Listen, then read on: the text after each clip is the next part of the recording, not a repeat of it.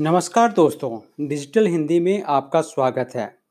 आइए आज कुछ अच्छा सुनते हैं, ताकि हमारे आसपास हो सकारात्मक ऊर्जा, जीवन में उत्साह और उमंग का संचार, साथ ही आपका जीवन हो खुशहाल।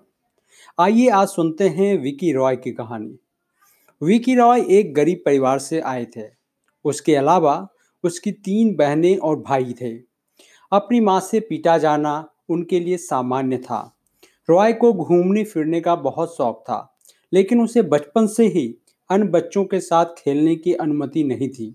और जब उसके माता पिता काम की तलाश में चले गए तो उसे उसके नाना नानी के साथ छोड़ दिया गया। 1999 में जब वह 11 वर्ष के थे तो रॉय ने भागने का फैसला किया।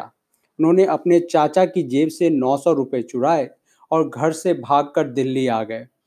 स्टेशन पर कुछ बच्चों ने उसे रोते हुए देखा और सलाम ब्लॉक ट्रस्ट एसबीटी में ले गए, जो कि मीरा नायर के फ़िल्म सलाम बॉम्बे की कमाई से बना था। लेकिन ट्रस्ट हमेशा अंदर से बंद रहता था और कमरे में बंद रहना रॉय को बिल्कुल भी पसंद नहीं था।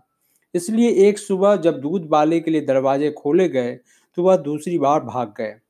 वह रेलवे स्टेशन पर बच्चों से मिले, जो रॉय को लेकर ट्रस्ट गए थे। और उन्हें अपनी कहानी बताई। इसके बाद उन्होंने बाकी बच्चों के साथ कूड़ा उठाने का काम शुरू कर दिया। वे पानी की बोतलें एकत्र करते, उसमें ठंडा पानी भरते और ट्रेन में जाकर बेच देते। ये सभी पैसे उन्हें अपने मालिक को देने होते थे, जो बदले में उन्हें खाना देता, लेकिन कुछ समय बाद रॉय को लगा कि इससे वह नहीं कमा सकते। इसलिए ये काम छोड़कर वे अजमेरी गेट के पास एक रेस्तरा में बर्तन धोने का काम करने लगे।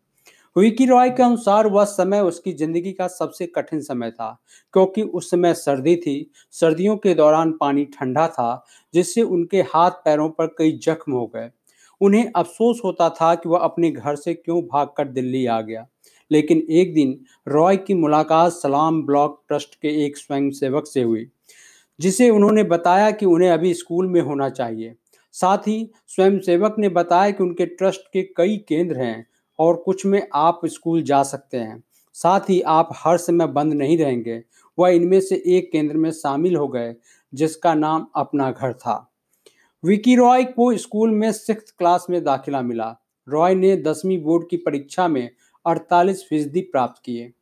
स्कूल के अध्यापक को एहसास हुआ कि वह पढ़ाई में उतने अच्छे नहीं हैं, इसलिए उन्हें National Institute of Open Schooling में शामिल होने को कहा गया।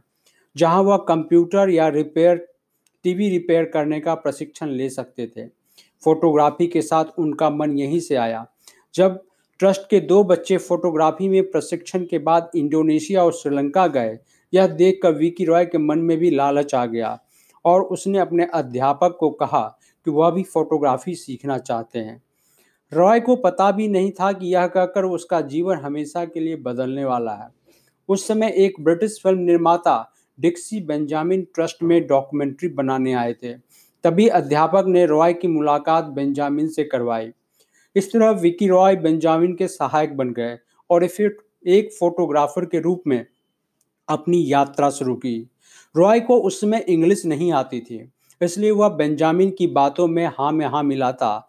बेंजामिन को उसे एसएलआर का उपयोग करना सिखाया। रॉय जल्द ही 18 साल के होने वाले थे और इसका मतलब था कि उन्हें सलाम ब्लॉक ट्रस्ट छोड़कर जाना होगा, क्योंकि उसमें केवल 18 साल से छोटे बच्चे ही रह सकते थे। बाकी का रहना अब अपने बलबूते ही करना होगा। ट्रस्ट केवल एक गैस सिलेंडर, स्टोव, मैट्रेस और बर्तन जैसी मूलभूत चीज़ें प्रदान करेगा, लेकिन वह ट्रस्ट के अलावा किसी और को जानता नहीं था। हालाँकि स्वतंत्र रहना रॉय के लिए एक आशीर्वाद साबित हुआ, क्योंकि रॉय ने असिस्टेंट बनने के लिए प्रसिद्ध फोटोग्राफर अने मान से संपर्क किया। उन्होंने सहमति व्यक्त की, लेकिन एक शर्त रखी कि रॉय को कम से कम तीन साल तक उसके साथ काम करना होगा। अनय मान एक अच्छे शिक्षक साबित हुए। उसने रॉय को फोटोग्राफी सिखाने के लिए ड्राइंग का इस्तेमाल किया और प्रकाश और क्षेत्र की गहराई जैसे कॉन्सेप्ट से रूबरू कराया। यह कार्य रॉय को कई जगहों पर ले गया। उनका जीवन कई बार अब एक शानदार होटल में बीतता था। रॉय सड़क के बच्चों को तस्वीरें खींचना शुरू किया, जो 18 साल या उससे कम थे। उन बच्चों के लिए कोई काम करना रॉय का लक्ष्य था। 2007 में उन्होंने स्ट्रीट ड्रीम्स नाम की प्रदर्शनी लगाई, जिसमें यह सिखाया गया कि वह सड़कों पर कैसे रहता था, कैसे कबाड़ उठाता था।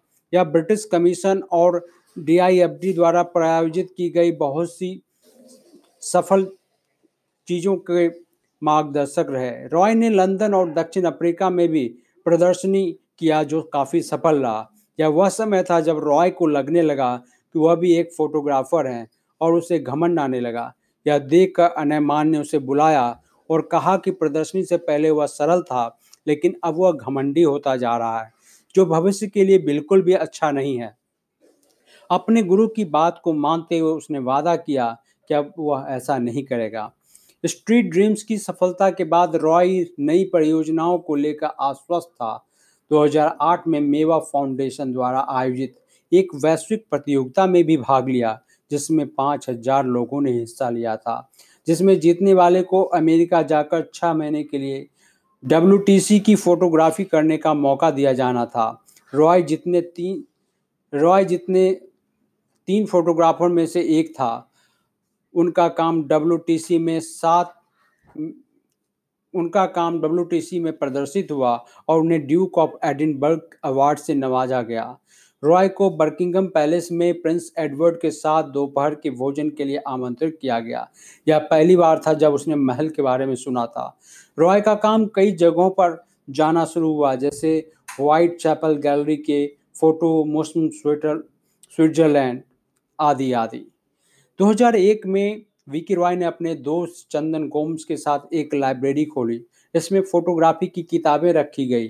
फोटोग्राफी की ये किताबें काफ़ी महँगी आती थी, जिसे एक साधारण बच्चा नहीं खरीद सकता था। उन्होंने सभी बड़े फोटोग्राफर को एक मेल किया और अपना उद्देश्य बताया। कहा कि वे उनसे उनकी एक किताब लाइब्रेरी के लिए फ्री में लेना चाहते हैं, ताकि गरीब बच्चों को फ़ायदा हो सके। इस तरह उन्होंने काफ़ी सारी किताबें इकट्ठा की। यह लाइब्रेरी गरीब बच्चों के लिए फोटोग्राफी का आयोजन करता। यह लाइब्रेरी वर्तमान में दिल्ली के महरौली में ओजस आर्ट गैलरी में स्थित है। दोस्तों, यह एक कूड़ा उठाने वाले की कहानी है, जो अपनी मेहनत के दम पर भारत के बड़े फोटोग्राफर के लिस्ट में शामिल है। किसी ने सही ही कहा है कि परिश्रम वह चाबी है जो किस्म किस्मत के दरवाजे खोलती है। कई लोग अपनी ज़िंदगी हालातों का रोना रोते हुए बिता देते हैं तो कई हालातों को झुकाने के लिए मजबूर कर देते हैं। अब आपको तय करना है कि आप क्या करना चाहते हैं। अगर आपको यह कहानी पसंद आई तो कृपया इसे ज़रूर शेयर करें और अपने कमेंट्स ज़रूर भेजें। धन्यवाद।